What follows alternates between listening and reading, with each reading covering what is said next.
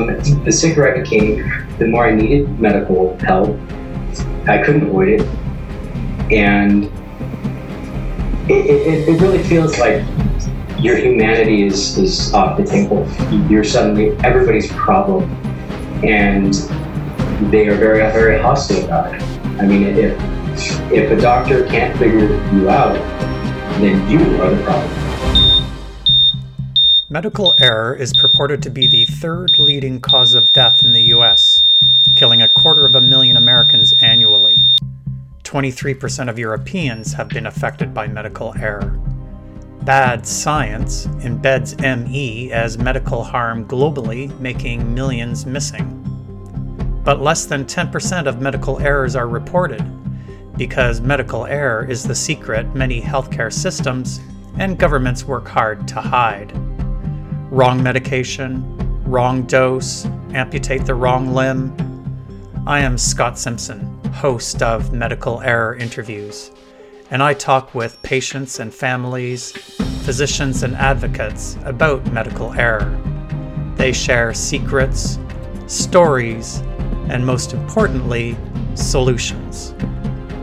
Medical Error Interviews is brought to you by my online counseling service, remediescounseling.com, a safe space for people affected by medical error, chronic illnesses, and other life matters.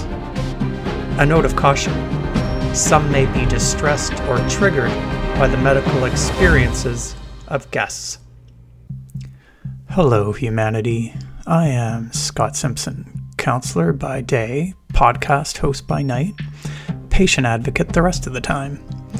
In this episode, I interviewed Jeff Wood, a man in his 30s from California. Jeff has one of the greatest Lazarus like life stories you will ever hear. Jeff's experience is made even more remarkable by a healthcare system that denied he was even ill. Jeff was so sick and disabled he spent years bedbound, requiring care from his family, while physicians told him he was not really sick and that he had psychological problems. But Jeff was very, very sick, and through his own tenacity and own research from his hospital bed, was able to determine the cause of his inability to be vertical, set up a meeting with a world renowned neurosurgeon, get a diagnosis over his phone, and a referral from that neurosurgeon to transfer Jeff to his hospital for surgery. But the current hospital, deeply ego invested in their psychological diagnosis, refused to transfer Jeff for the surgery while they continued to verbally and psychologically abuse and torment him. I'm amazed by Jeff's journey to hell and back, but especially by his rational and grounded account of medical errors that can be traced back to when he was a toddler. And his determination to help other patients not have to endure the medical error and abuses he survived. So, before we chat with Jeff, Remember, please go to iTunes to subscribe to Medical Error Interviews and leave a kind comment. If you'd like to support Medical Error Interviews and bring awareness to the ubiquitousness of medical error, you can support the podcast by becoming a monthly patron for $2 a month or a premium patron and get early access to video versions of most podcasts for $5 a month. You can become a patron or premium patron by going to Patreon slash medical error interviews. If you are struggling with the effects of medical error and need an experienced counselor to help deal with the repercussions, you can book an online video chat appointment with me at remediescounseling.com. Now, here's my interview with the inspirational Jeff Wood the only there, there was a little clue early on, but but but I could go to this later. I don't know if you just want me to talk or uh, edit later or. Uh, so is this something that happened in your childhood? This clue? Yes. Okay. And it's going to blow people's minds, I assume, because it blew my mind, and it, Jen Brea has a similar um, story about this. There, there's just so much to say. I, I don't know what order to do it. Um, it turned out, like, and also not every kid is going to have the same sign that I had, and I don't want people to go, well, Jeff had leg pain when he was four, and he ended up having a tethered cord, but that's Jeff, and I have no signs of that in my kid or in myself. In other words, I'm trying to sort of share information without oversharing details that people might get lost in, but I don't want to leave anything out. It's important. Right. I understand. Yeah.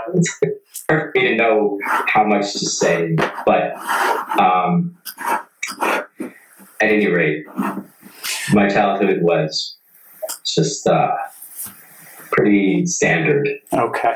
But in retrospect, you had this particular thing happen in your childhood that you think may be indicative of what happened to you when you're an adult. I do, and it was a what I now know was a tethered spinal cord. And what is um, that? I've sort of yes, heard of that. Okay, it is basically it's very related to CCI, and that it often occurs with it. Basically, the way my neurosurgeon explained it to me, and the way I've realized it from reading a lot of people's stories and, and reading some scientific literature, is that in a, in a typical body, we have our spinal cord is actually free. So our spinal cord attaches to our brainstem, travels down our, our vertebral column, and then it's not attached to anything at the bottom where when it's in our lumbar area, it's not attached. In my case, I was born with my spinal cord attached. Um, and I really didn't have any problems as a result, and a lot of people don't. Some people, with when their spinal cord is attached, it's, it's called a tether cord. Um, it's called a congenital tether cord when you're born with it, and that's basically how it happens as people are born with it. Um, and I was, and I had no idea. And I, the only signs I had as a kid were leg and foot pain. As a up until I was four, I had leg pain, foot pain, um, and my mom took me to the doctor for it because I sometimes cry at night when I was trying to sleep. And I remember this.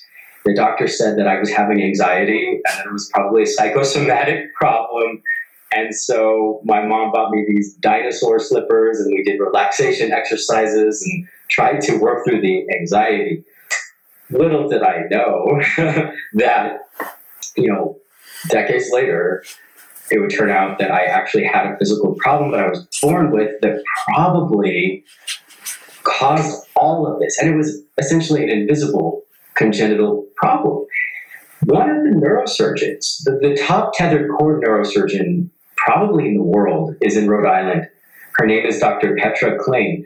She doesn't correct CCI, but what she does do is tethered cord. She's the top tethered cord neurosurgeon, and she sees a lot of patients of hers with tethered cord have CCI as well. Her theory is that a congenital tethered spinal cord over time pulls down, puts a lot of pressure on the craniocervical area.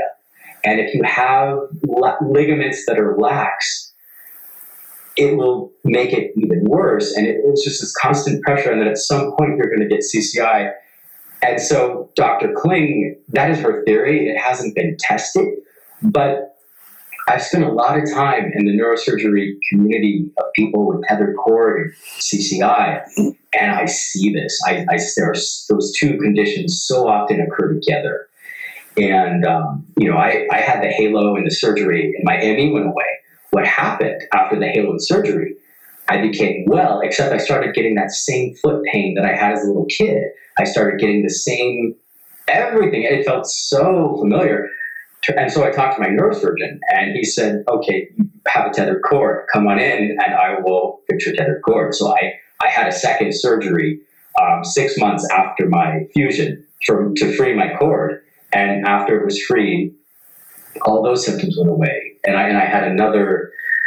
I, my thinking is, if I had had the tethered cord surgery as a little kid, I might have never developed CCI. I might have never developed ME, and I'm seeing this over and over so, a medical error when you were four years old if it hadn't, if you hadn't been properly diagnosed as a four-year-old, you may not have had this near-death experience and losing four or five years out of your life to severe illness. Yes. Yes. And yeah. Wow. Wow. So uh, it sounds like the remedy for tethered cord is surgery to untether the cord. Yes. Okay. Pretty standard, easy. Well, it's neurosurgery, and there are two conditions where tethered cord occurs, really. The two main conditions are spina bifida, which I don't have, and Ehlers-Danlos syndrome, which I would never thought I had. So let's back up again to childhood. So growing up in California, Southern California. Southern yes. California, and other than up until when you were four, having the the foot and leg pain, which was a misdiagnosis. Uh, what was your childhood like, and what did you study when you went off to university? Um, I studied cognitive science at the University of California, Irvine. Um, and just childhood leading up to that point, I just active, like to read, like to hang out with people. Just um, pretty, pretty happy, pretty, pretty standard. Okay, and then why cognitive science? What made what drew you to that major? Just really interested in the human mind. It, it seemed that a lot of a lot of reality seemed to be based on our our own filters, and and so I thought, okay, it's just very interesting. Why do we have these filters? How come two different people can look at the same situation and come away with completely different perspectives? And so I went into that in part because that was so interesting. Um, and and then there's the whole factor of okay, so we have multiple realities here. How do we determine which one is the most useful? How do we convince other people who have a completely different perspective to see things in our way, or at least entertain, you know, a, a different perspective? How do we make ourselves open our minds? Sometimes, I mean, any one of us could have a hard time opening our mind, myself included, anybody, right? I mean, to something that seems so that doesn't match our prior assumptions. It doesn't match anything we would have thought of until that very moment. And how do we make ourselves ready for that moment? So there you are. You did your undergrad cognitive science, your master's in cognitive science. I was getting my doctorate, and actually, I was working toward that when I just, in, in grad school, I just realized as I was going through grad school that there, there was one. At first, I had I was fine. It was my my onset was initially it would have been called mild ME, where you're still able to go to work or school, but you have to give up, give up all your outside activities just in order to function. That started happening to me in grad school. So you- sorry, so you had when was the initial viral onset? In grad school. Okay, and what year was that? Oh, 2012. 20, 2011 is when I, yes, it was 2011. It was the very end of 2011 when I had a fever of 102. And I thought, okay, I have the flu or a cold or probably the flu.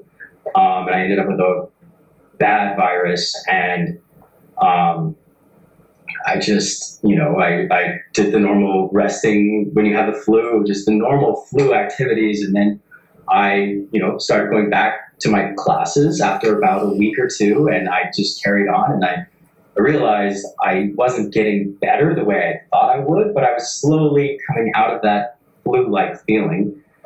But it never fully went away at all, and it was as though suddenly I'd been kneecapped. Like suddenly I had like maybe half the energy I used to have. Like when I would go to open a door, I would have to like put way more energy. When I'd go to walk upstairs, suddenly I'm getting tired. And this would never have tired me out before. Um, it was like, it was really kind of shocking. And I, I didn't know what to think of it. And I just kept thinking, well, this will go away. I'm just going to push through. This will go away. Why, why wouldn't it go away? Um, but it didn't. And in fact, it, the more I pushed myself, the worse I would become. So I sort of had to learn how to pace without realizing I was pacing.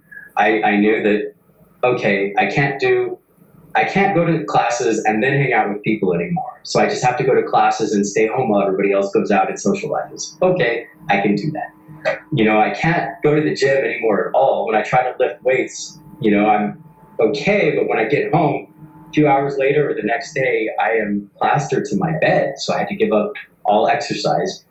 Um, and over time, I had to go just go very part time in grad school just to be functional.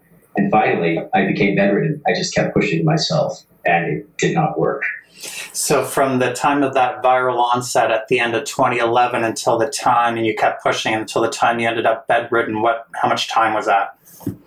Three years. Three I years. ended up, I, yes, I ended up bedridden in June of 2014, June 26th. I cannot forget the date. That was when I just, I couldn't get up and do stuff. I just. And what was going on in your life at that time, other than you were down to part time school? Were you at your parents or? I actually live with my uh, significant other. Um, so he and I, and I don't, he and I were living together, and I, I was going to grad school, and he has his own business, and um, he knew that I was declining, and he and I didn't understand exactly what was going on. Um, but then when I crashed, it was pretty dramatic for both of us. How so for him? Yeah, for, I'm sorry. How so I- for him? How was it dramatic for him? fortunately he and I are still together. He's very loving, and he he didn't know because he had to suddenly take care of me. He had to do everything. Like he, I couldn't go to my get groceries. I couldn't prepare my own meals. I couldn't clean anything. We had to just.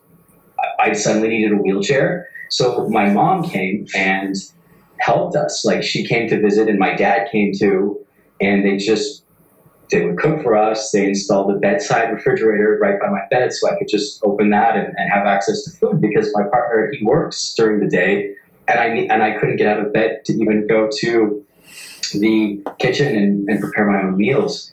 Um, and then I needed help bathing. It- uh, and there, there were some times when I would get out of bed to say use the restroom and I would collapse onto the floor and I was kind of paralyzed with just a lack of energy. And I would just lie there and he would come in when I would, I would yell and come in and he would have to physically pick me up. I mean, it, it was just nothing we could have prepared for. And we had no preparation. We had no idea this was coming. Uh, during this three years where you're gradually getting more disabled and ill, and you're a science guy, um, I would assume that you're you're doing the research. I was. I was looking into a lot of different conditions and I would get tested for them and I wouldn't have them. And it was very frustrating. So I was going to endocrinologists, I was going to, my gosh, I, I went to several internists and nobody was able to figure out what was going on. Uh, my thyroid was fine. I didn't have any sort of gross abnormalities or even really very many subtle abnormalities to suggest anything. And a lot of times, I would try to come up with a hypothesis of, of what's going on because they would tell me that I was fine. So I would go home and know that I was not fine, and I would try to generate hypotheses. And I, sometimes I tried to do that with them. I'd say, okay, they would say, you're fine, you don't have a thyroid problem, you don't have adrenal insufficiency, you don't have any sort of, you, you don't have HIV, you don't have pneumonia, you don't have, like, they would just list all the things that were normal and as if to say, you're healthy. And, and, and um, they would suggest maybe you have anxiety, maybe, you know, maybe you need to take it easy, maybe you're working too hard. And in fact, I knew that wasn't the case because I had constrained my entire life to be able to deal with school while still you know, being able to get up in the morning. I mean, I was not working hard. I was pushing myself to my limit. My limit kept shrinking.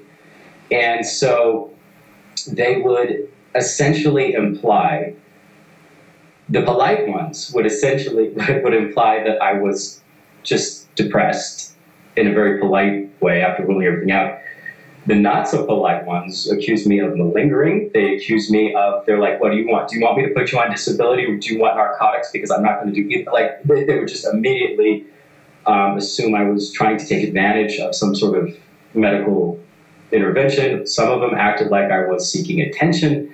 Um, and I really couldn't find what was likely wrong with me. I think I had, I had heard of chronic fatigue syndrome, but I thought it was bogus. I thought, well, that doesn't make sense. Chronic fatigue syndrome, yeah, but what is that? that I didn't even consider it as an actual illness. I had no awareness of it until after my crash in 2014. And that's when I really started looking into ME um, because especially how I would crash after exerting myself. I, I was really starting to look into why just why am I losing all my energy after being active? What is going on? And, and that was what led me to ME. And Things Rising helped me, and, and Dr. Kaufman. I knew to I knew to seek out Dr. Kaufman once I realized I had ME. I'm like, okay, I have ME. All these doctors missed it, and I can see why now because it's not considered essentially valid in and of itself. I didn't even consider it as a possibility until after I became bedridden. And so, what was that feeling like when you realized that it was ME? I know you described it in your on your website. I was so mixed. I was so relieved because now I have an illness that matches everything I've been experiencing. This is incredibly real. Millions of people have this. This is an established thing. On the other hand, there is no known cure. It is usually lifelong.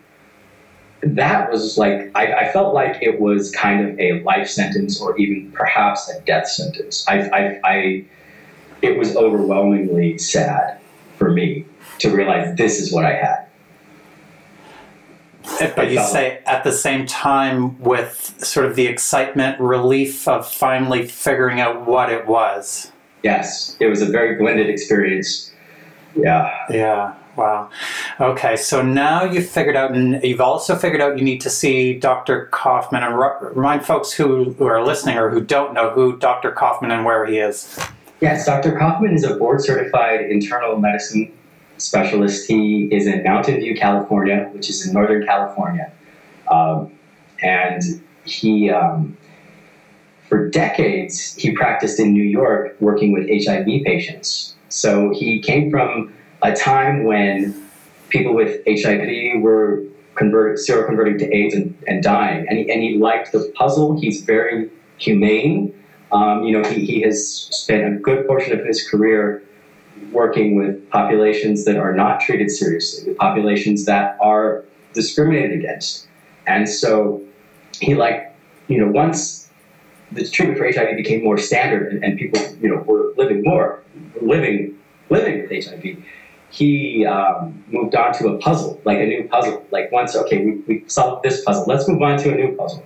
Um, he, he seems to really like the challenge of illnesses that aren't fully understood and he's very much a compassionate doctor who understands that his patients might be experiencing extra negative treatment in the medical system. Wow, so he is a rare gem to find. Oh, yes. Yes. Not only for uh, his history and his knowledge and his skills, but also for his bedside manner. Yes. All of the above. I was amazed to find him. Uh, is this the Dr. Kaufman that works in the same office with Dr. Chheda? Yes. Okay. Okay. And then they're associated with the Open Medicine Foundation and Dr. Davis at some level? At some level, yes. Yeah. Okay. Okay. So you find Dr. Kaufman, you manage to get an appointment with, and you go in to see him, and what happens? It was unlike the other experiences when I would go to a doctor. I I went in to see him, and he's warm, which sometimes you'll find, um, but he was very, very curious in a way that a lot of doctors aren't necessarily. He wanted to, before I showed up, he wanted me to have a, like a chronological history of my illness and sent to him before my appointment. So I show up, and he had clearly read my chronology of symptoms, and he asked me to retell it again. He said, because sometimes you learn more things when a patient retells the story. Mm-hmm. So he was so prepared. um, and very curious, and he was a very good listener. and I told him my story, and about five to ten minutes into my appointment, I had to lie down. I we were I was in a wheelchair. No, I, I was not in a wheelchair for that particular appointment. I forced myself to walk, but I had to lie down because you um, forced yourself to walk. I did. I, I I hadn't become used to using a wheelchair yet, and I and I was embarrassed to have to use it at first. Over time, it was it allowed me to be free. It allowed me to go out of my house, but I, I had a lot of stigma at first, and I would force myself to not use it at first.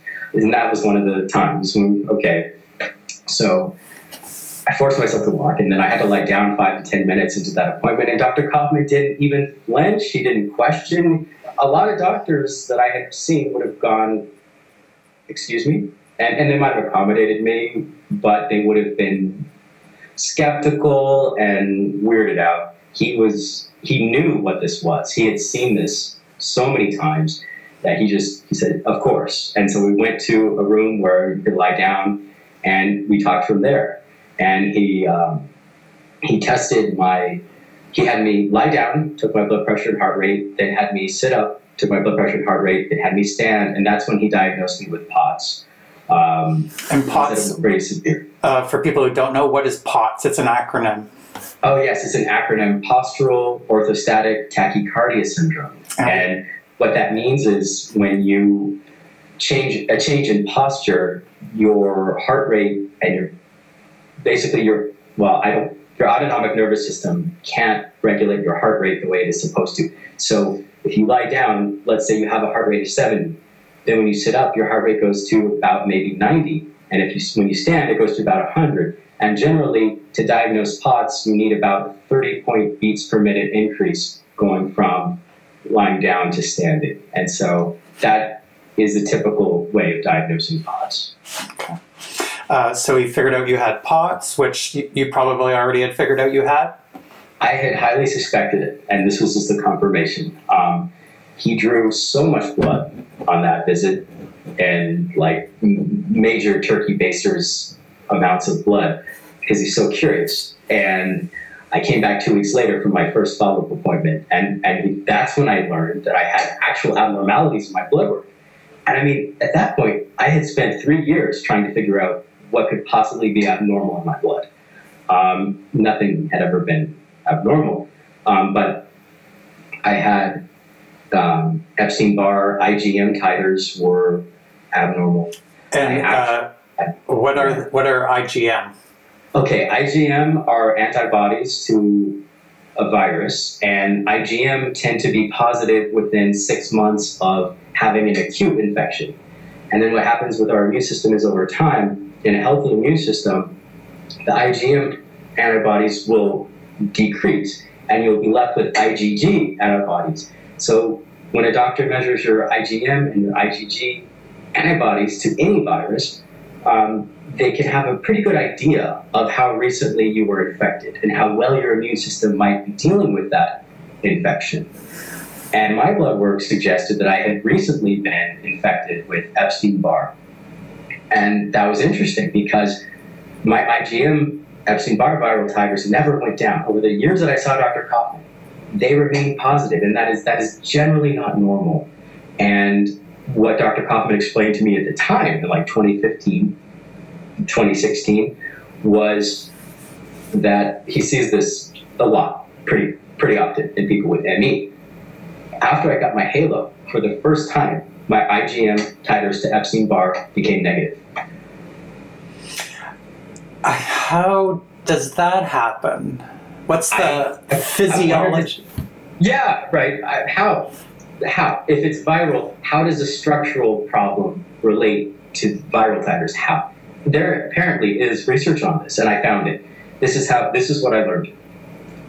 Okay, when you have brainstem compression, your autonomic nervous system is disrupted because your brainstem literally helps regulate your autonomic nervous system, and that's your heart rate, your blood pressure, POTS. My POTS went away without brainstem compression, and now that's pretty logical. That's easy to, pretty easy to understand why that would go away. But then it makes you wonder, but why the Epstein Barr IgM titers? Why?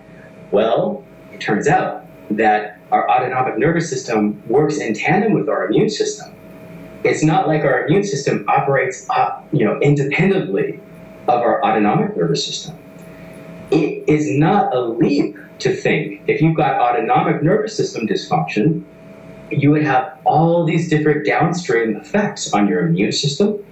And it's even, you would have these downstream effects through research, this has been shown on energy metabolism. So the Krebs cycle, and I know that Dr. Ron Davis at Stanford has found abnormalities in energy metabolism in people with ME. I found a scientific paper about how our autonomic nervous system helps regulate our energy metabolism. I could provide those papers. So, to my mind, at this point, it looks like if you've got a structural problem with your brain stem, it could have immune effects, it will give you POTS, and it can impair your energy metabolism. And all of those three things, POTS, immune problems, and energy metabolism, are found in people with ME. And the endocrine system, like I, I have and other folks have endocrine problems, is that also a result of the autonomic system? I would have to look into it further, but I would be shocked if it weren't. Because there's such an interplay with our autonomic nervous system in regulating so many different bodily functions that it, it almost seems like how could there not be?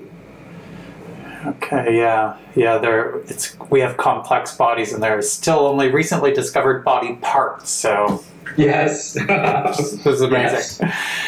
Uh, okay, so now you're uh, you're back getting your follow up results with Dr. Kaufman after a two week break, and you find out you have uh, active Epstein Barr virus going on. Yes, I did, and that was interesting. He also found that my natural killer cell function was very low. He said that that tends to be a finding that he sees a lot. And why um, is that significant? I don't know. At the time, it was considered significant. That was late 2014. I don't know that it is still considered significant. I mean, it could be that if you have any sort of physical problem, you will have low natural killer cell function. It, it might not be specific to ME, um, but he did find it. okay. Uh, so those two things. What else did he discover? He discovered that I have very low levels of vasopressin, and I, at the time I was having very constant urination. Um, I don't. That, I, he said that a lot of people with ME, he sees that they urinate 10, 15, 20 times a day. Yes, and I definitely had that that is also a symptom of tethered cord, a tethered spinal cord. That is one of the primary symptoms is what's called a neurogenic bladder, where you urinate all throughout the day because, and it is, it is actually a neurological problem with this, with the tethered spinal cord. I had no idea of this at the time. Wow. Wow. Yeah. okay. So, uh, found out that uh, neurogenic bladder thing yeah, the neurogenic bladder thing was there, but but the way Dr. Kaufman found it, he, he because we, we, we, were looking at it through the lens of blood work, and, and he found that uh, vasopressin, which is a hormone that we release to control our urination, was I basically had none of it. So that is the lens through which we were looking at my constant, frequent, maybe not constant, but frequent urination symptom. Um, but now, in retrospect, now, now that I have spent time in the neurosurgery community and had two neurosurgeries myself, when I look back on that finding and my symptoms of frequent urination throughout the day and night, I see tethered cord. And I think what we saw in my blood work was a logical way for my body to try to deal with my tethered spinal cord. When you have a structural problem, your body will try to make up for it with its own hormonal system. It, it will try to maintain you. And you can get, from what I have seen and the way I see this, is your body tries to create a new balance. They might call it a homeostasis, where you become stuck. And in my case, and in the cases of it looks like other people with ME, it was a structural problem that sets off this cascade of symptoms, including perhaps some of what we're seeing in blood work at this point. Incredible. Okay, so the Epstein Barr, did you start on antivirals for that? I did. We started me out on Famvir, and we eventually went to Valcyte. And, and those are two standard, pretty standard antivirals for Epstein Barr infection. I, at the time, we also, at the same time I started Famvir, I started on propranolol, which is a beta blocker for my POTS, and Florinef, which is a mineralocorticoid glucocorticoid, which basically to increase blood volume. And I got some symptomatic relief in my POTS. Um, but what I found was when I would get some symptomatic relief, I would be thrilled and I would go become a bit more active and oh, I would crash. So it seemed that it was kind of like applying a band aid to a wound that won't heal. So you apply a band aid and it looks like your wound is taken care of. So then you get out of bed and start using your arm where you've got this gash and this band aid and it just gushes.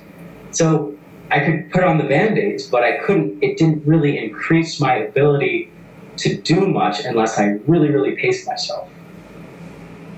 So I didn't feel like I was getting better. I felt like I was able to better control whatever was going on, but it still was out of control. It, it, I couldn't control it with anything other than pacing. I could only make it a little bit better. And pacing, that's a term not all folks are familiar with. What is pacing? Pacing is the idea where you kind of budget your energy. So, as an example of from my own life, if I, when I had ME, if, if I would get up in the morning and take a shower and then go make breakfast, I would end up flat on my back for the rest of the day. But if I woke up and just made breakfast, but put off the shower for a few days, then I could recover from making breakfast over the next three days. Then I would shower, and then I would take three days to recover from a shower. So basically, you don't want to overload your body with activity because every activity you do, you will pay for in a crash. So when you pace, you just it's like a slow and steady. You want to be the tortoise rather than the hare. You want to go very slow, very steady, and pace yourself. And for folks who've never had a chronic illness, and especially for folks who've never had ME, and uh, I'll say that ME stands for myalgic encephalomyelitis, but we're calling it ME because it's much easier to say. Um, they may not uh, be familiar with what a crash is from the exertion, and I use that italicized, the exertion of a shower or the exertion of making breakfast. Yes. Okay. That that is. Uh, I, I could see why it would be very hard to understand if you haven't lived it or seen somebody live it. Basically, when you're when you're not ill, a shower is not really exertion. A shower is just an activity. Um, when you have ME, a shower might be. It would have the same impact on your level of exhaustion as maybe running a marathon if you're completely untrained and forced to it is as though just a shower would leave me flat in bed for days, as though I had tried to run a marathon and lifted, you know, I don't know, 40 pound weights while I was doing it. I mean, it, it is it is hard to imagine if you haven't lived it. I, I never would have been able to understand it unless somebody really spelled it out for me until I lived it. And then when you live it, or if you watch somebody live it, you can basically see. You, you know, you see a person who might look healthy or they might look a little bit like they're lacking energy. Okay, so that person, you know, sits up, makes dinner. You can see them fade. You can see their eyes start to go dead. You can see their body language start to slump. They might, they need to go lie down. And the more severe your ME is, the less you can do before hitting that crash. Crash is like maybe if you're not ill, a crash would happen if you stayed up, didn't sleep for three days, cramming for final exams, and ran, you know, three miles every single day that you did that. You are going to hit a point where you are exhausted and you cannot get out of bed and you feel ill. That is in ME. And that can happen from taking a shower. And that is what happened to me. I, you know, there are different levels of severity than me. Um, when you are pretty severe, a shower can wipe you out for a week or two, just one shower. And at my most severe, I couldn't even shower on my own. I, I had to have people do the labor of bathing me, and then they would have to they'd have to wheel me into the bathroom in my wheelchair because I could not walk from my bed to our shower, and then they would have to bathe me while I just sat there on a shower chair. They would then they would have to wheel me right back to bed because I was so my ME was so severe that I would crash just from that. If I had walked myself and bathed myself, I might be flat in bed for months and unable to speak. So it's all you know. There are different levels of severity, but at the, at the more severe levels, exertion might be speaking. Saying a few sentences can can crash you, and that happened to me sometimes. There were times when I couldn't speak. Um, I would have to write, and then there were times when writing was literally too much exertion. It was too much activity for what my body could handle, and I would crash if I tried to write. Um, and exertion, um, crashing can also happen even if you don't exert yourself, but just from being exposed to light and sound. If you're severe enough, that can crash you. And that happened to me at times. We had to install just a very low wattage lamp by my bedside um, because I couldn't tolerate overhead light. I, I couldn't tolerate having the curtains open. And any normal amount of light felt physically painful and it would crash me for days. So that was at my worst. Um, dark room, earplugs, being wheeled to the shower, having other people bathe me, wheeling me back to bed, and then only being showered maybe every two weeks because even that was hard on my body and it would cause me to crash. Wow. So you're you couldn't really have a much lower quality of life at that point. I, I would agree. I it was very severe. I, I have heard of others that are more so than even I was, but that is a very the level I was is a very very severe level, and the quality of life is essentially just not there at all. And so during this period of time, up until the doc, when you got to see Dr. Kaufman, when all of these physicians are telling you that there's nothing wrong with you, that you're quote perfectly healthy. Oh, I need to back up a bit. I, I, I understand your question. I didn't become that severe until 2015, okay. 2014. So I was already seeing Dr. Kaufman, and but by the time I saw Dr. Kaufman, I had been bedridden, but I could still shower on my own. I could still I was probably what you might call moderate to severe ME when I saw Dr. Kaufman. I could talk, usually, but at my most severe was 2015, after I had already seen Dr. Kaufman.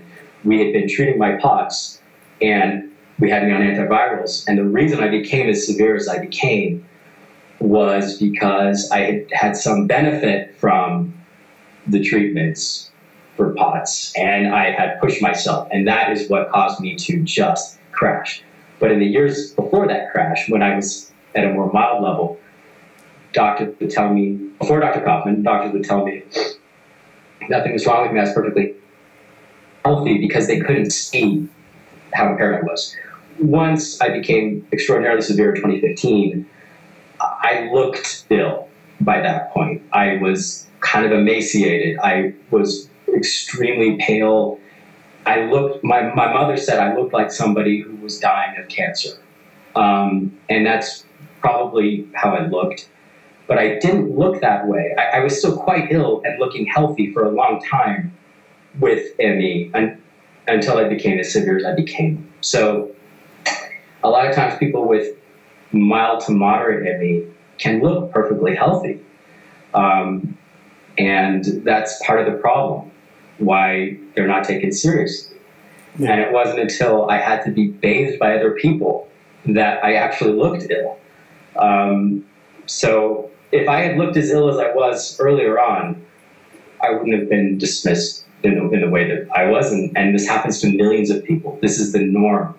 This is not like my story is some outlier in terms of how I was treated by doctors. This is the norm. Yeah, yeah, uh, yeah. I know that, and you know that. And, know and people with chronic illnesses, especially complex chronic illnesses, probably know that from their own experience. Um, but at that period of time, before you saw Dr. Kaufman and you were just seeing these other physicians and they were saying that you were okay, how was your family and your partner? How were they sort of reconciling the Jeff they knew with the Jeff they saw now with the information these multiple physicians are giving you? My partner knew that I was ill because he, he just he knew me.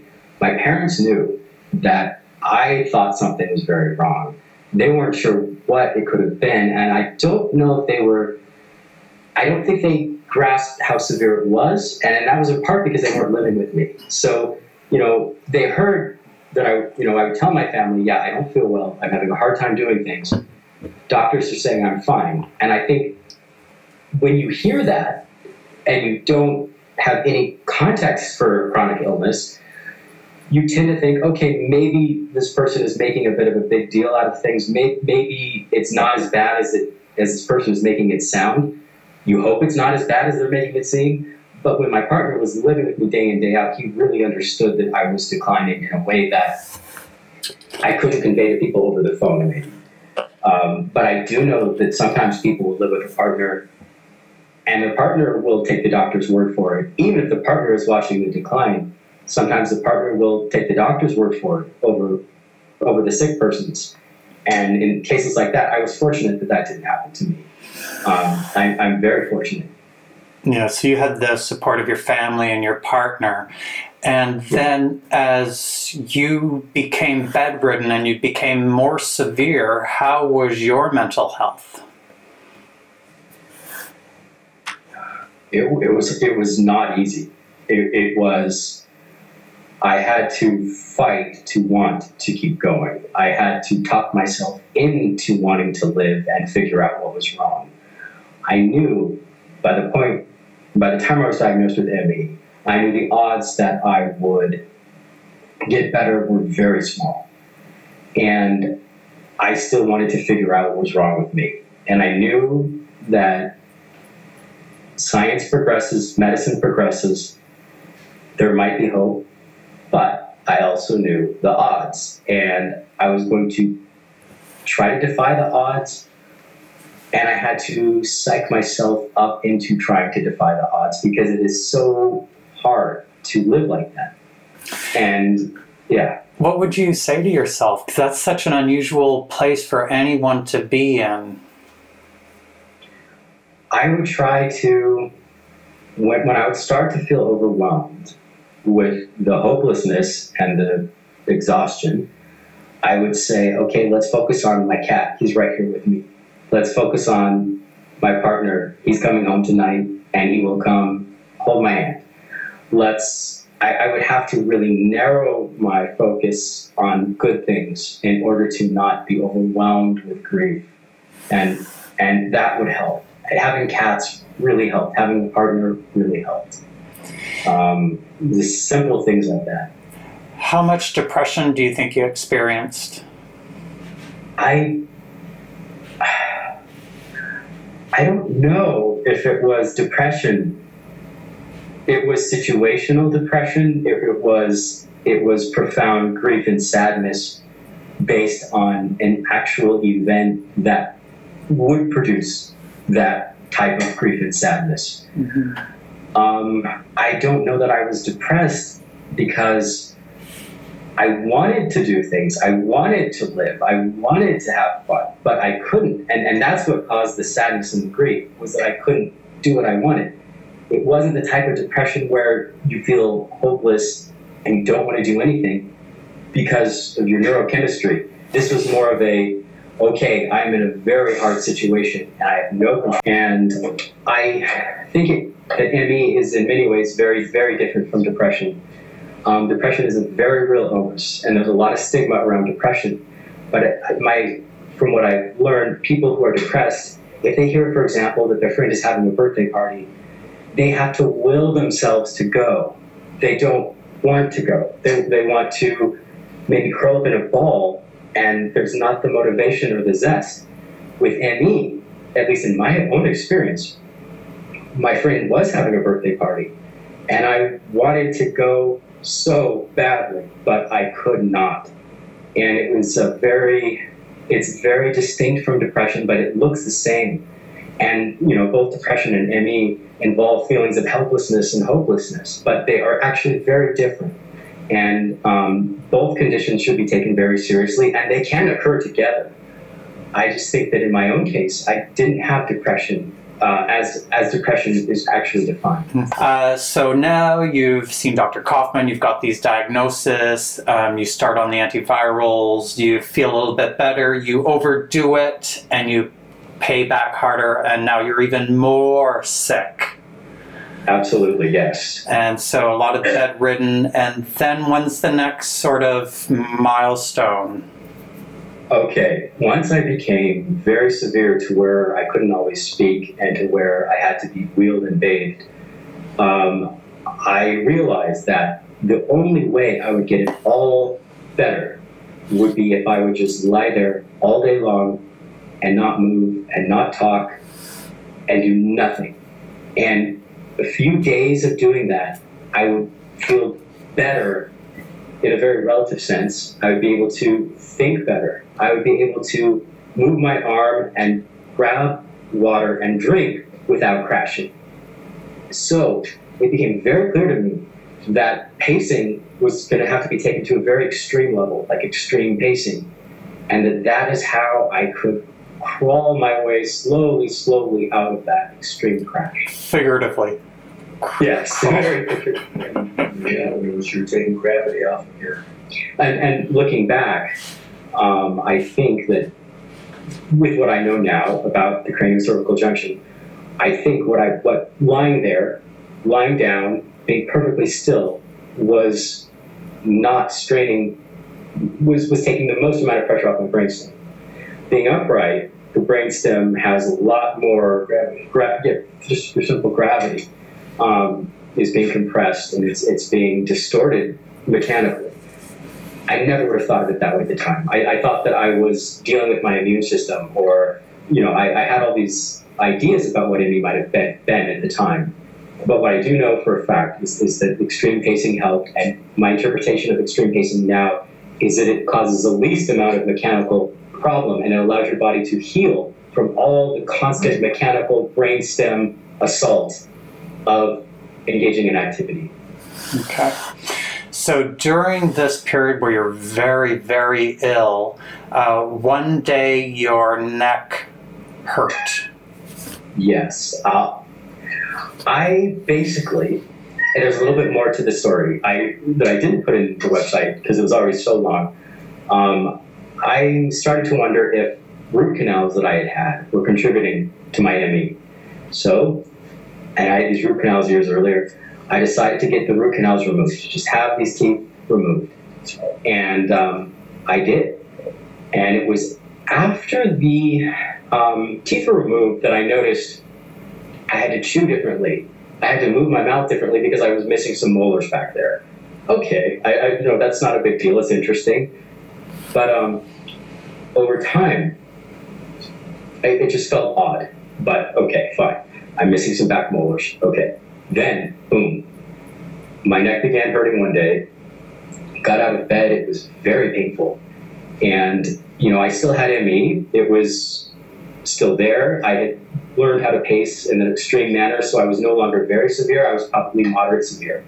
I kind of, you know, paced my way out of severe, and um, my neck was hurting, and it was hurting, and I was getting headaches, and then I started to notice that my head literally felt like it was sinking down, like like it was sinking down in between my shoulders. That that doesn't happen, right? That how could that possibly be happening? But that was happening. And um, I started having problems breathing when I was upright. Like I'd just be upright, and um, I just, breathing was difficult. And um, it felt like the opposite of winning the lottery twice.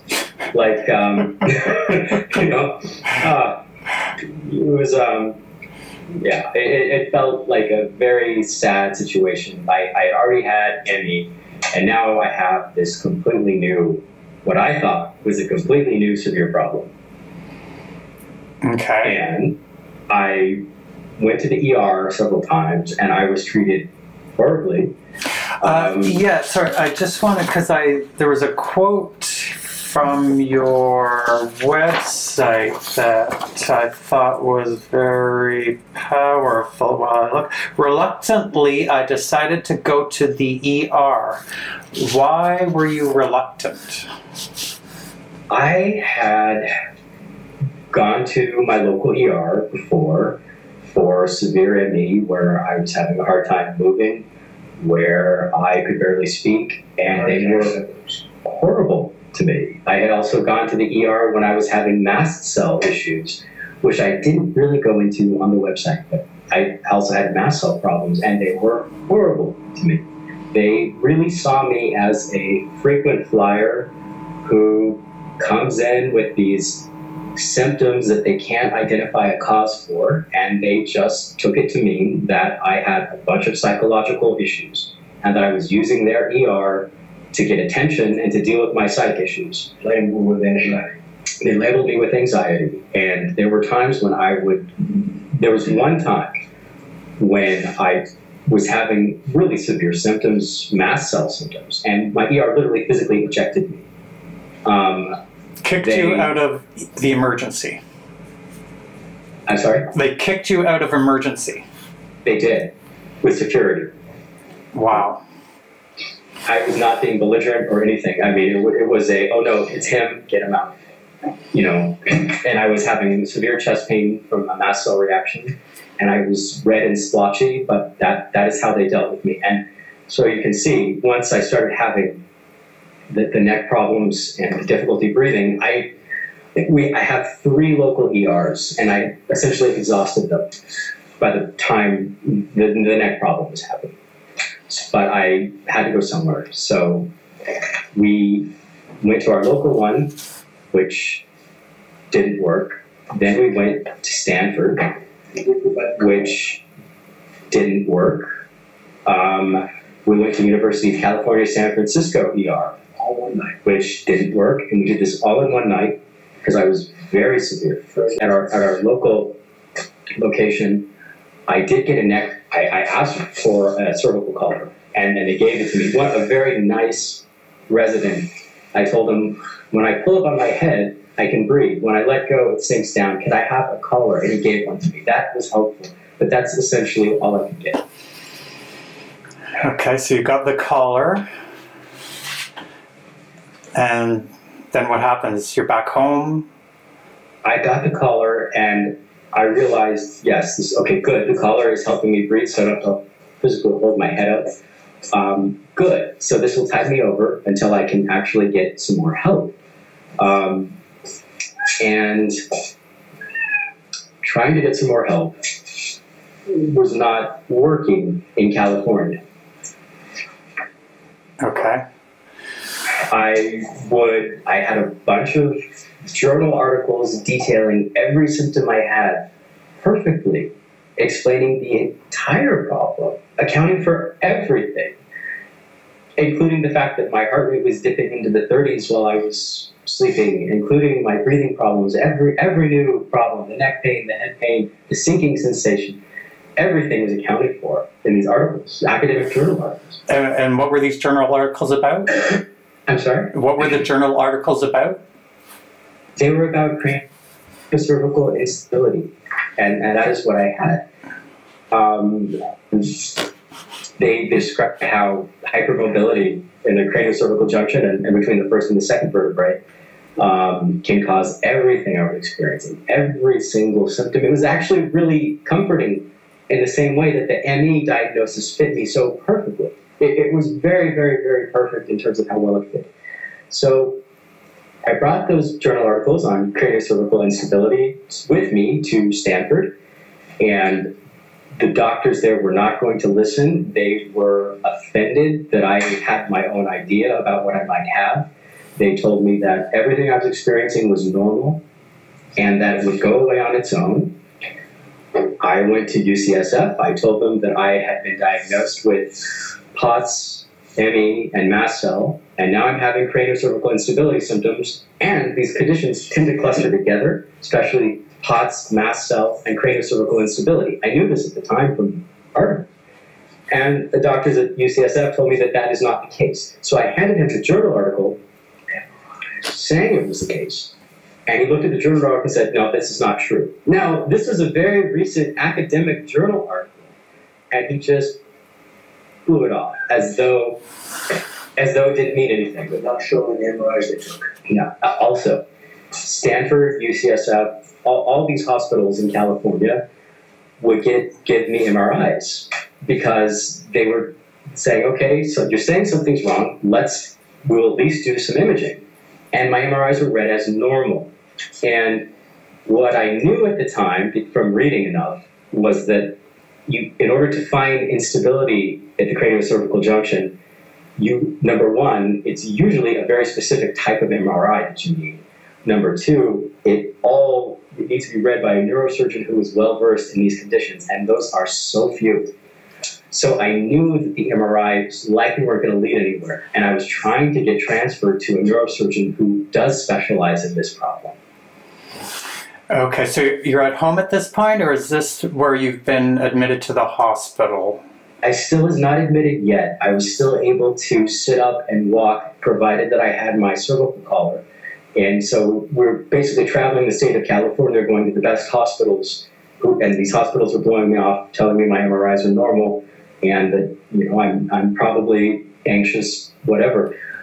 The pivotal moment where I finally got admitted to a hospital was at home. I took off my cervical collar because I was getting the beginnings of bed sores because I had been wearing it nonstop for I think probably six weeks or so.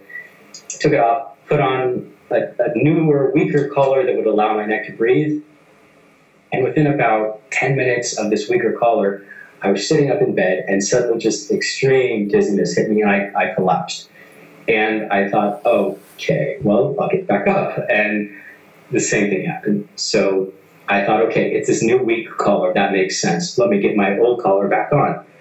My partner came in and gave me my stronger collar. I put it on, tried to sit up. Okay, this should work. You know, finally, I'm going to be able to sit up again.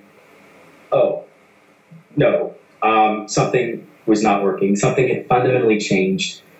And we waited about 20 hours. Um, I would try to sit up, and the same thing happened even with my very strong collar. I just could not sit up. My craniocervical instability had become too severe.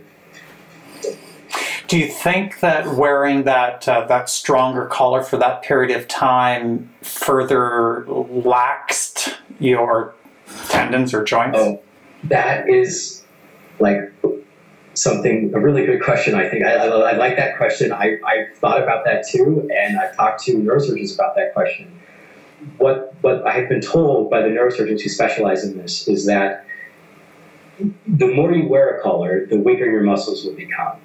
But if you are already so unstable that you have to be in a collar to function, then it's a catch twenty two, right? Um, so I was pretty much in a situation where I was a sur- I needed surgery. By the time I couldn't live without the collar, I was essentially needing surgery, and it probably didn't. I wasn't really making myself worse by wearing the collar. Yes, I was weakening my neck muscles, but my laxity was already severe enough that I had been unable to function even before I started wearing the collar. And I'd like to say something here. Um, I think that this craniocervical instability symptom, you know, all those symptoms that let me realize something was wrong with my head and my neck, that was just a natural extension of my ME. I think that this craniocervical problem had caused my ME from the very beginning. I simply progressed along with CCI to the point that I realized I had a problem with my skull and my neck back when I was having the skull and neck problem, I didn't relate it to my ME. I thought it was a new separate thing. But then once we corrected my craniocervical instability, my ME was gone. And so my own thinking is that my ME was all along this problem. This problem simply became severe enough that I realized I had this. Um, So you have the CCI since childhood related back to the tether cord. I think I had the CCI. I, I know I had a tethered cord my whole life, but it was I had no symptoms of tethered cord um, from the time I was four years old onward until my late twenties, Okay. and then I began having tethered cord symptoms, which are weak legs, frequent urination, general fatigue. Then I developed POTS, and POTS is essentially brainstem compression is what was causing my POTS. So when you have a tethered cord, it pulls down on your craniocervical junction, straining your brainstem and straining up here. Your spinal cord is literally pulling down.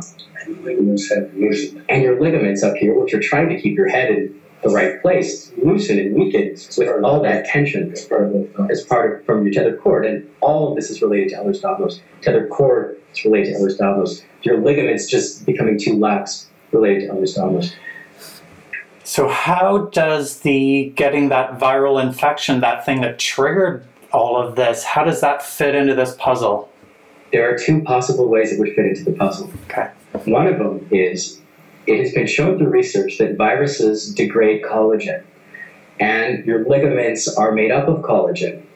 So, if you have a virus, you could assume that your collagen might be degrading.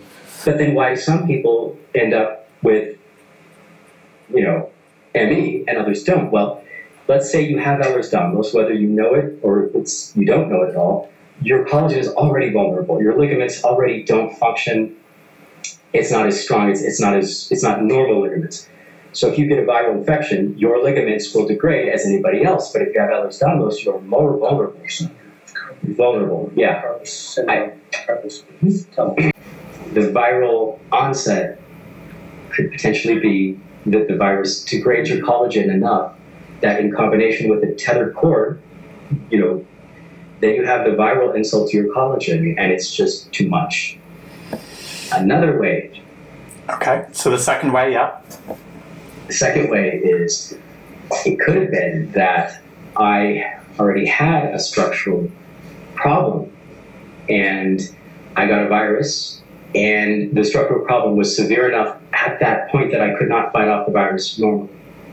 So, in other words, when you think about how your autonomic system and your immune system work together.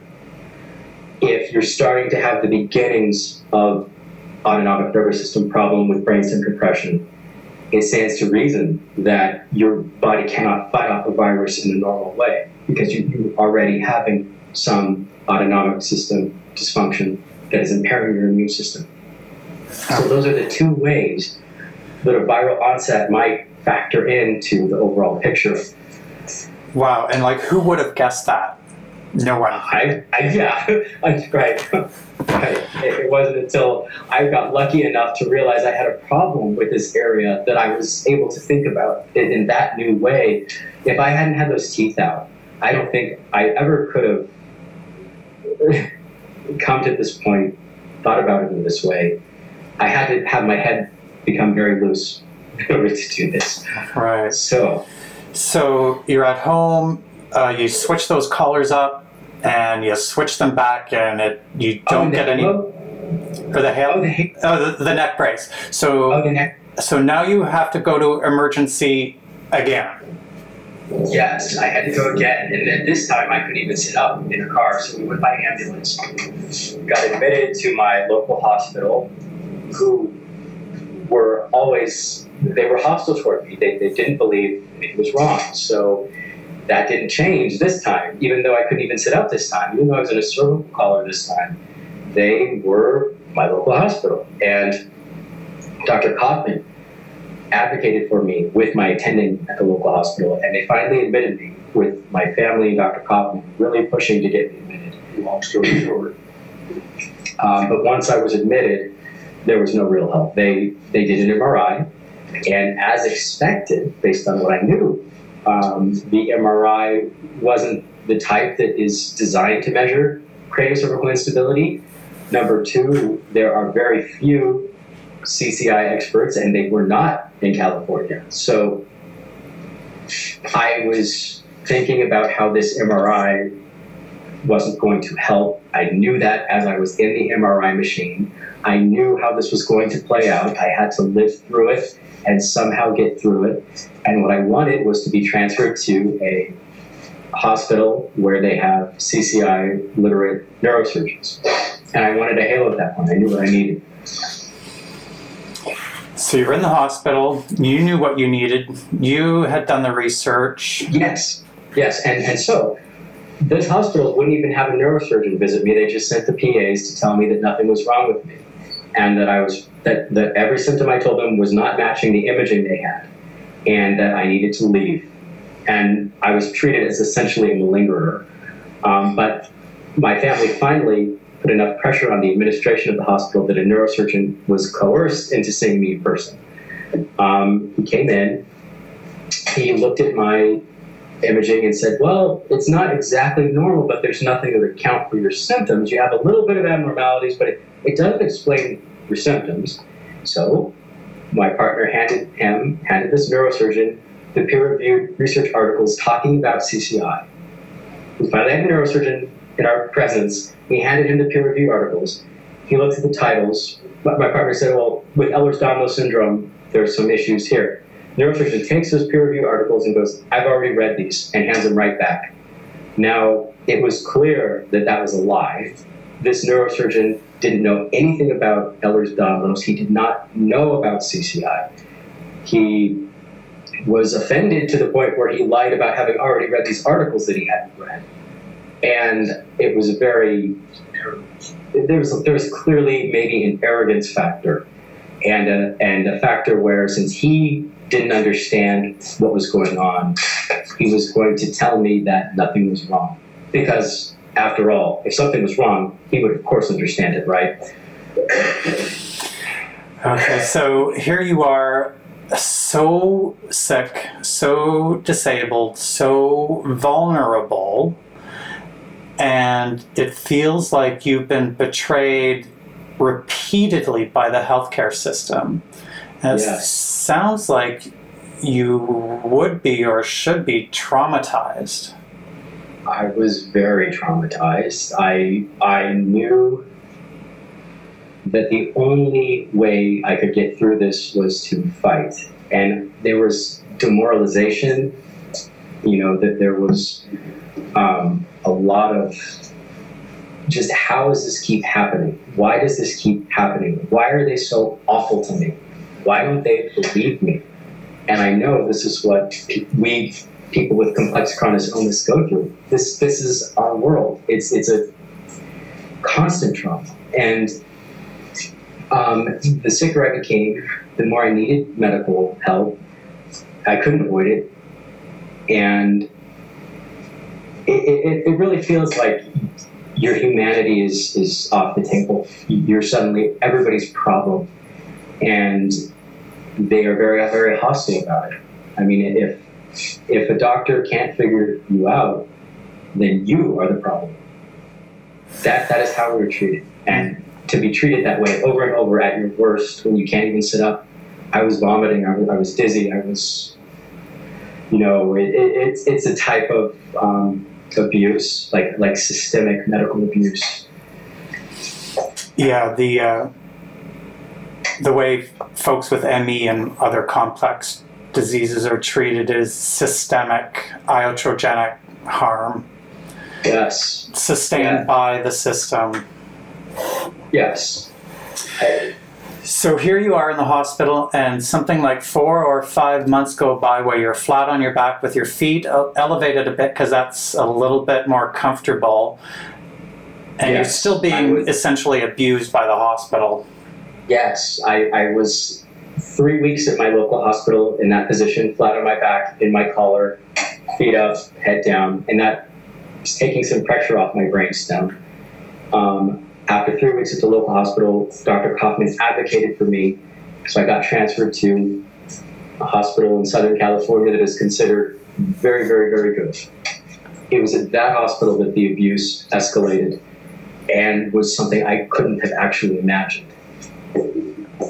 Um, and it was at that hospital I was there for four months. After having spent three weeks at my local one, I spent four months at this world-renowned hospital in Southern California. So total of four weeks. Four, I'm sorry, four months and three weeks.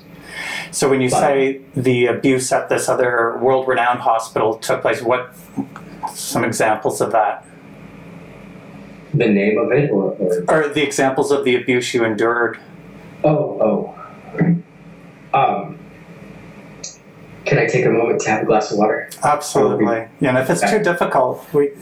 Yeah, it is somehow. It's So Jeff, if it's too difficult, I don't want to re-traumatize you by having to.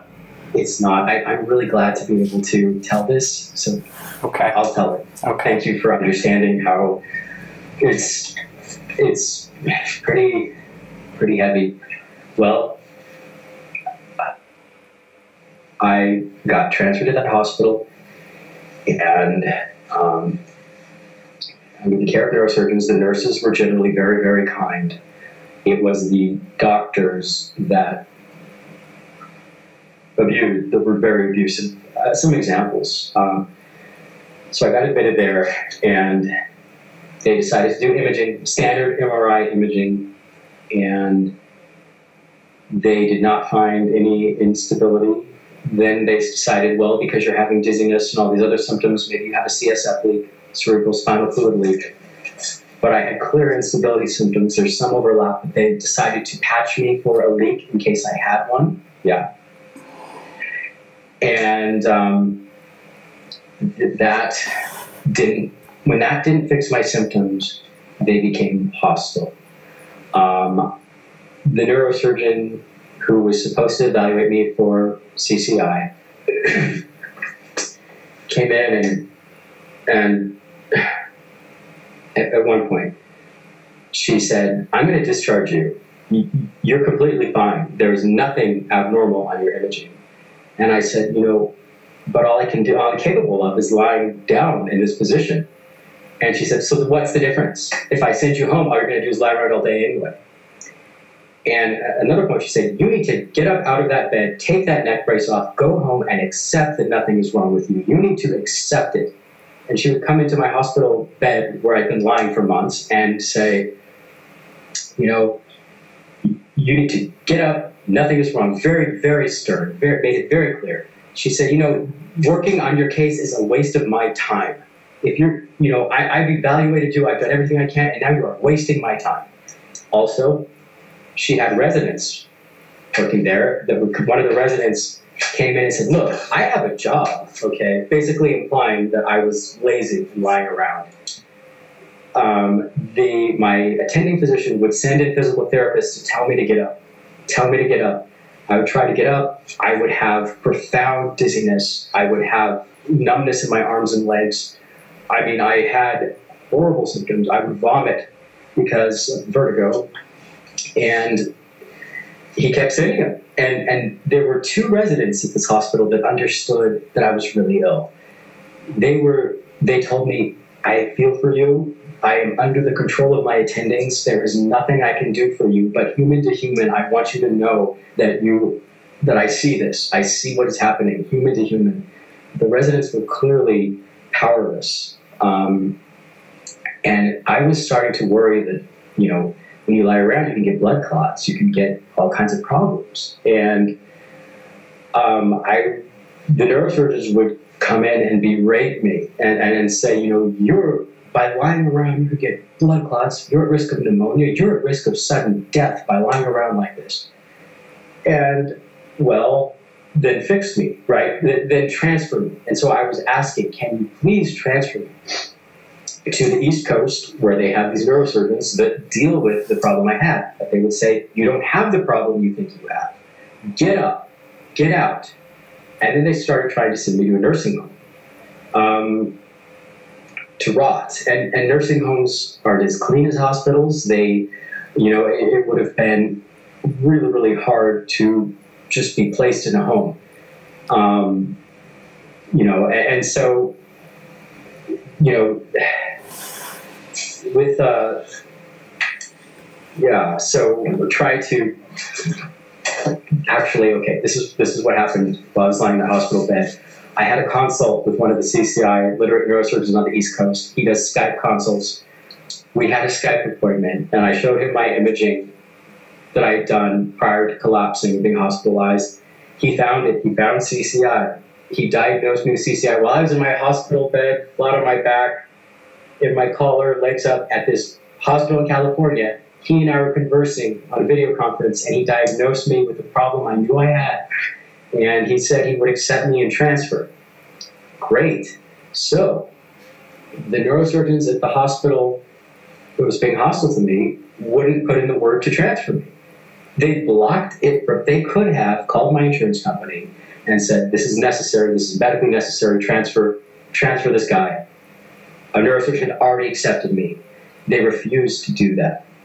So they forced me to lie there as they, as they told me I was lazy, as they told me I was lingering, as they pointed out that they had jobs and I didn't, and they refused to um, do anything on my behalf other than torture me essentially and try and they threatened me with financial ruin they said if you don't go to a nursing home you're going to owe us nearly a million dollars. Like there, it was that's that's what it was. Um, and i couldn't even sit up to eat. I, I was eating on my side. I couldn't you know you're just kind of completely helpless. Oh, and they, they were doing this, they had done this to another person, the same neurosurgeon, the same hospital. A girl had CCI. She's about, I think she was about 20. They did this to her the year before. And this is not an isolated incident there. And I, I didn't even know this was possible. I, I didn't know it was possible. I had been mistreated really, really badly by doctors, you know, for all my years of being having a complex chronic illness. It didn't prepare me for for this. It, it, it was it was a new level of escalation of abuse, of just overall mistreatment and and um, I can only imagine how many people go through this and don't have the opportunity to tell their stories. It, it is so shocking. It's like almost unbelievable, except it's what happened to you. Yeah. Yeah. Uh, I- So here they are. They're they're blocking you from being transferred to the neurosurgeon. How do you get around that? I we had to we had to just I am so fortunate that I have a family who could help me transfer health insurance to an insurance company that would accept me from out of state. Essentially, I had enough resources to be able to get on a health insurance plan where I didn't require a transfer anymore. But that took months to change health insurance. It took effort to be able to get on a new insurance plan. It's not like you just sign up and pay.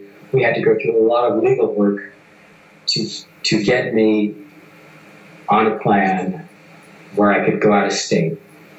And not everybody will even have that option at all. I was incredibly fortunate that I had that option available to me and that we knew how to access it.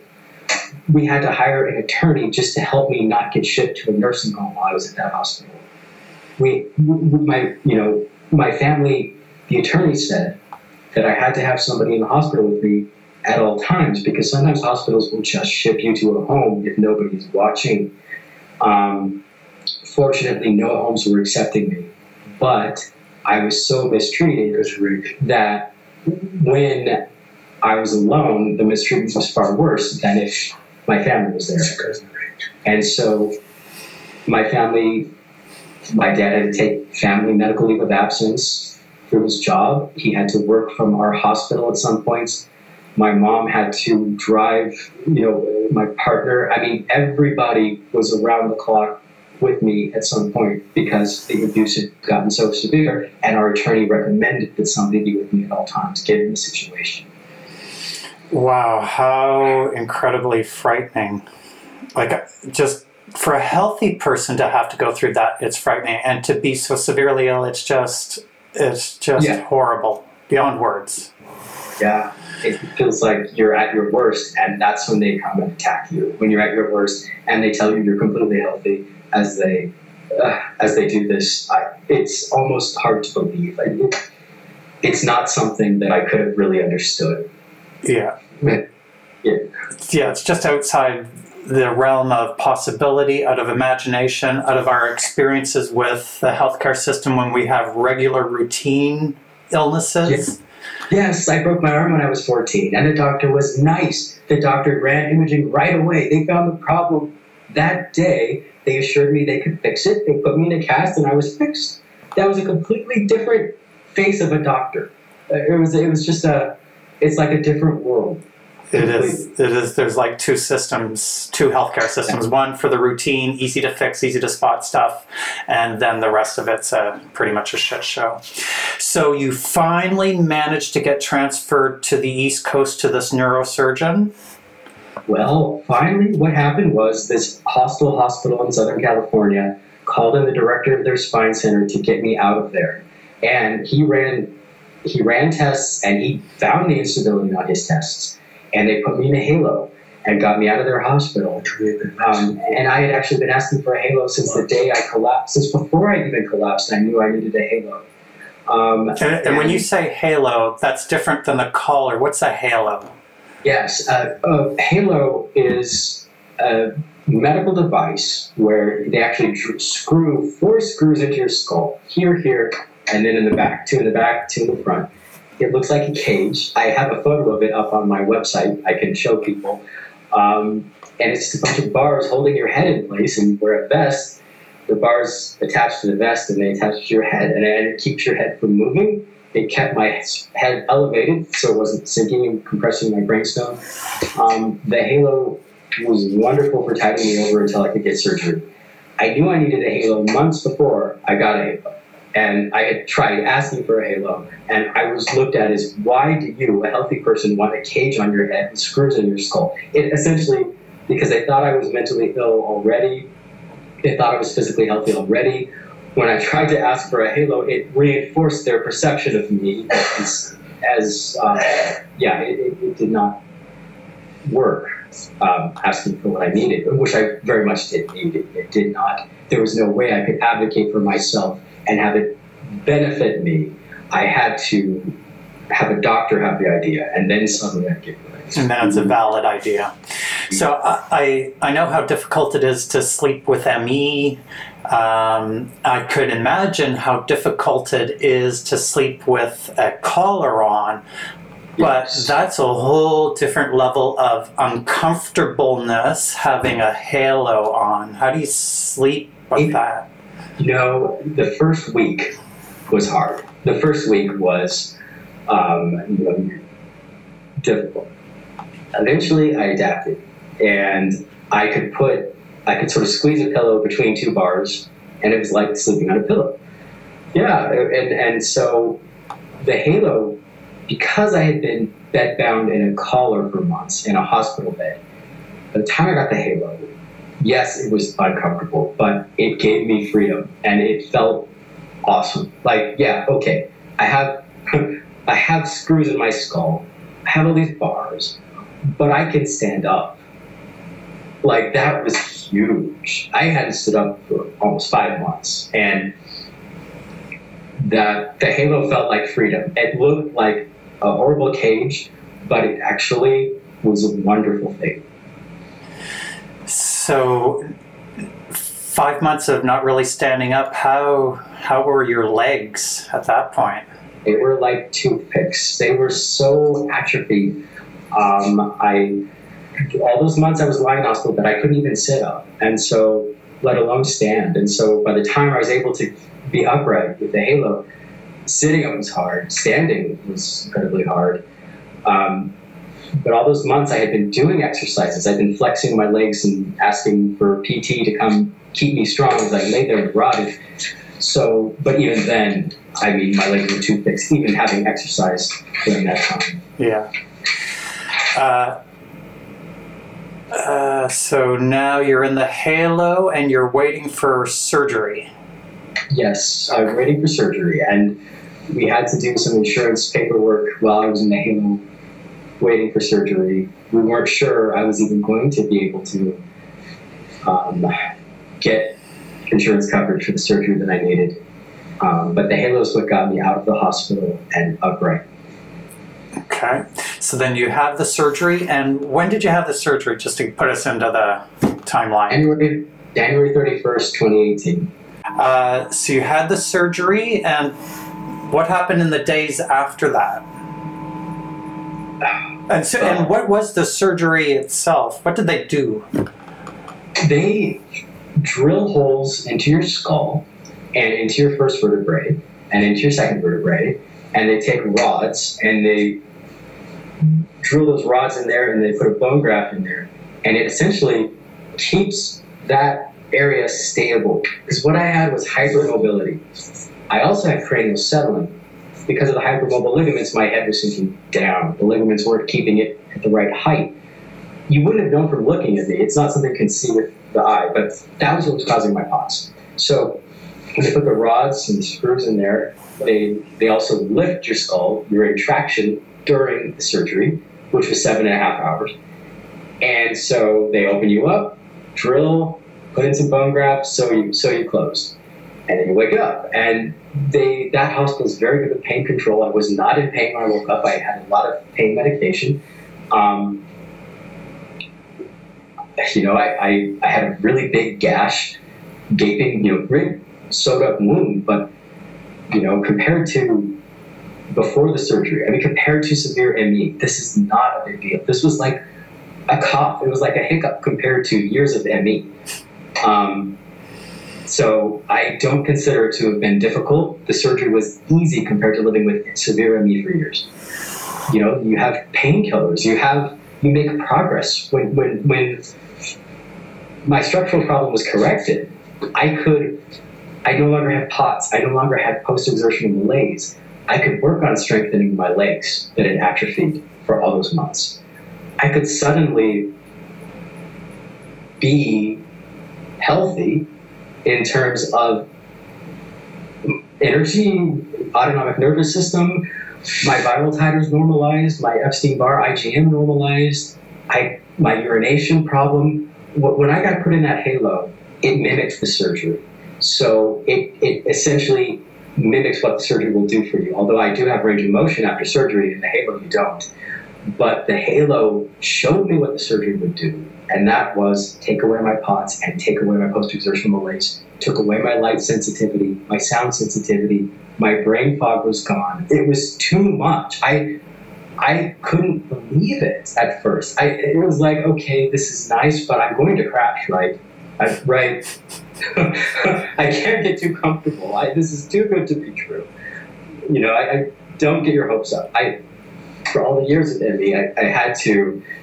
I would get my hopes up sometimes. I, I have a bit of improvement, and I, I and over time I learned to never dwell in that hope because it would become dashed.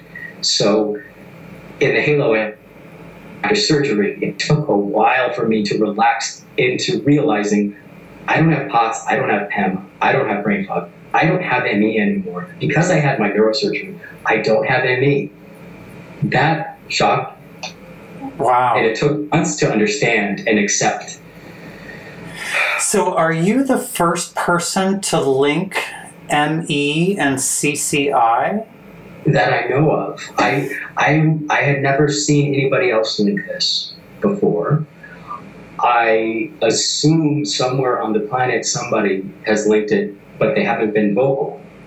I don't know of anybody. So when I linked this, I thought it was huge. I was really, really, really wanting to tell every single human with ME because I would have wanted to know years ago, and here I am, made this connection, and everybody suddenly I want to tell you. Um, so, so yeah, I I went on Phoenix Rising and explained everything, um, and I just tried to spread this as far as I could. And Phoenix Rising is a forum where a lot of patients with ME go to discuss and support each other and stuff. Yes. Yeah. So it almost seems like there's been an epidemic of CCI interest and diagnosis. I know, just as I was saying earlier, um, just in the last 24 hours, I found out more people. There's the woman in Toronto whose son has uh, some sort of neck thing going on. She's trying to get a diagnosis, but she had heard from Dr. Peter Rowe that three Yes. of his ME patients were also diagnosed with CCI. Some of them have. Uh, Peter Rowe published a paper where uh, three people with classic ME symptoms were found to have cervical instability, and they they had uh, cervical fusion surgery, and their ME went away. This happened after I had my surgery. I, I didn't read this publication was literally published after I had had my halo surgery. So so yes, and and now ever since I shared my story on Phoenix Rising, every month, sometimes several times a week, people have been telling me I just got evaluated, or they're posting their stories publicly on Phoenix Rising that they have gotten evaluated and they do have CCI. I think we're up to 10 people now, including Jen Brea. And Jen Brea told my story in her story. She talked about um, how on Phoenix Rising I had essentially been shouting this from the rooftops. And now more and more people are getting tested and diagnosed with this. It's going to be very interesting to see how they do after their surgeries. Through Kaufman. And Jen Brea, who's Jen Brea for the folks who've not heard of her? Jen Brea um, is the producer and the star of the documentary film Unrest. And Unrest, I think, I believe it came out in 2017, so fairly recently. And Jen documents her life with ME. And she also brings in other people with ME. And it's essentially a documentary film. Um, it did win a Sundance Award. And um, she really helps people see this illness in an up close, personal way that most people would never understand without seeing it. And, and so she really did a lot for awareness of ME in that film. Um, and and Jen Jen's film has given Jen a platform to now share her CCI story, and she's shared my CCI story, and she, um, as as a result of what she read about my story on Phoenix Rising, you know, she contacted me, and, and we have been in discussion about all of this. Um, and like I said, I think this past week, two people from Phoenix Rising had told me they were diagnosed with CCI. Wow. Just in week, yeah. And I also had another email this morning from a friend of mine uh, who lives on the east coast of Canada, and her daughter in law, who was diagnosed with ME by Dr. Chheda, just this week found out she has CCI. Oh yes. Now, Dr. Chheda is Dr. Kaufman's partner, Yeah. and at, at their um, Center for Complex Diseases in California. I brought the CCI literature to Dr. Kaufman in 2017, and he had not heard of it. Really, he did not. It was new. Um, and I said, I think I have this. He said, I don't know. I said, I think I do. Here's why. I brought him the peer reviewed articles. And I asked him for an MRI. I, I learned what kind of MRI was needed, and I asked him to write the order, and he did. Then Dr. Kaufman saw my story. He advocated for me while the neurosurgeons were being hostile. I was reporting everything to him. I int- told him about the neurosurgeons that are littered in this, and I think I was patient zero at the Center for Complex Diseases. I figured out my problem. I showed Dr. Kaufman that I had figured out my problem, and he ran with it, and that is rare. Most doctors would not have taken me seriously. I figured out my problem. Yes, I did, and he believed me, and he ran with what I had figured out. The arrogance factor is normally way too strong for a doctor to behave that way, but Dr. Kaufman wants to solve a puzzle and he wants to help his patients. If, if information comes from a patient, he will take it as, as valid. It came from peer reviewed articles. It wasn't, you know, I, I so at any rate, I, I was patient zero at the Center for Complex Diseases when I brought the research to Dr. Kaufman, and he ran with it, and he is now observing. Well, never mind. I was going to say he's actually observing my neurosurgeon do this surgery on other patients. He's now referring people to my neurosurgeon, and he, and he brought Dr. Chheda in. Now, now the Center for Complex Diseases knows about CCI. Um, this is all new. so, and it's taking off. Yeah, it's incredible. Your story, Jeff, is absolutely incredible on so many levels. And I know it's not finished yet because you're really just starting into this new phase, it sounds like, this whole advocacy and creating awareness phase. Yes, I I decided that you know I was gonna that I was gonna tell my story, and I wrote it up, and I haven't publicly disclosed my tethered cord surgery, which I had six months after my CCI surgery, and and yes, I once I realized that that my ME was caused by structural problems, I had to tell people because how many other people have the same cause with their ME? My suspicion is a lot, if not the majority. That is my suspicion. Time will tell. But I knew I had to get this out there. And if I didn't push, it wasn't going to get out. I mean, it would trickle. So you can push and try to. I, I wanted to hurry things along because I, I know that sometimes things take a while in medicine. And I think that when patients come together and share information, we can push the system to evaluate us. We can sort of make the system do what we need it to do if we raise awareness. So you're embarking on this new advocacy awareness path, um, Yeah. and you've got a website set up, and you're on Twitter. Uh, what other plans does this entail? I have my um, my website, mechanicalbasis.org, and, and my Twitter account, which is all about the mechanical basis of ME and, and helping people gather resources and talk about uh, getting evaluated for CCI. Um, I am also going to build a um, Facebook page where we could actually have a community of people to discuss this on a Facebook page because not everybody's on Twitter. Um, I'm wanting to partner with MDs and organizations, and I have some contacts that will start incorporating CCI into an awareness of ME. In other words, when somebody has ME, you, you rule out a thyroid problem, you rule out sleep disorders, you rule out cancers. Why not rule out CCI immediately as well? Because what if this is it? And, and if this is it, it is fixable.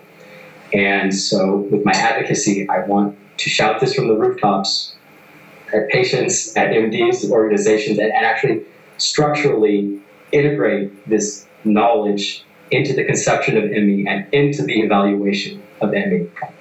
Wow, that's so awesome, Jeff. Thank you. I mean, what? It's just unbelievable how sick you were, how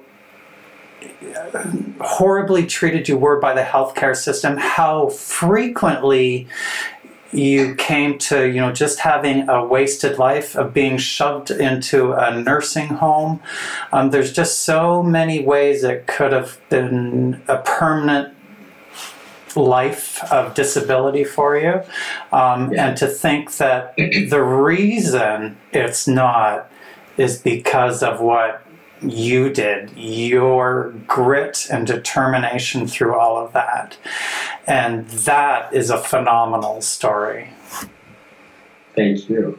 I I appreciate hearing that. I think that as I was repeatedly mistreated, I got angry, and I think sometimes anger and curiosity combined can propel you when you can't really leave your bed. You have drive, I, I, I don't know what to say, but I appreciate everything that you just said. So it's been 10 months since your surgery. Yes. How t- how much toward 100% recovered are you and do you think you'll be 100%?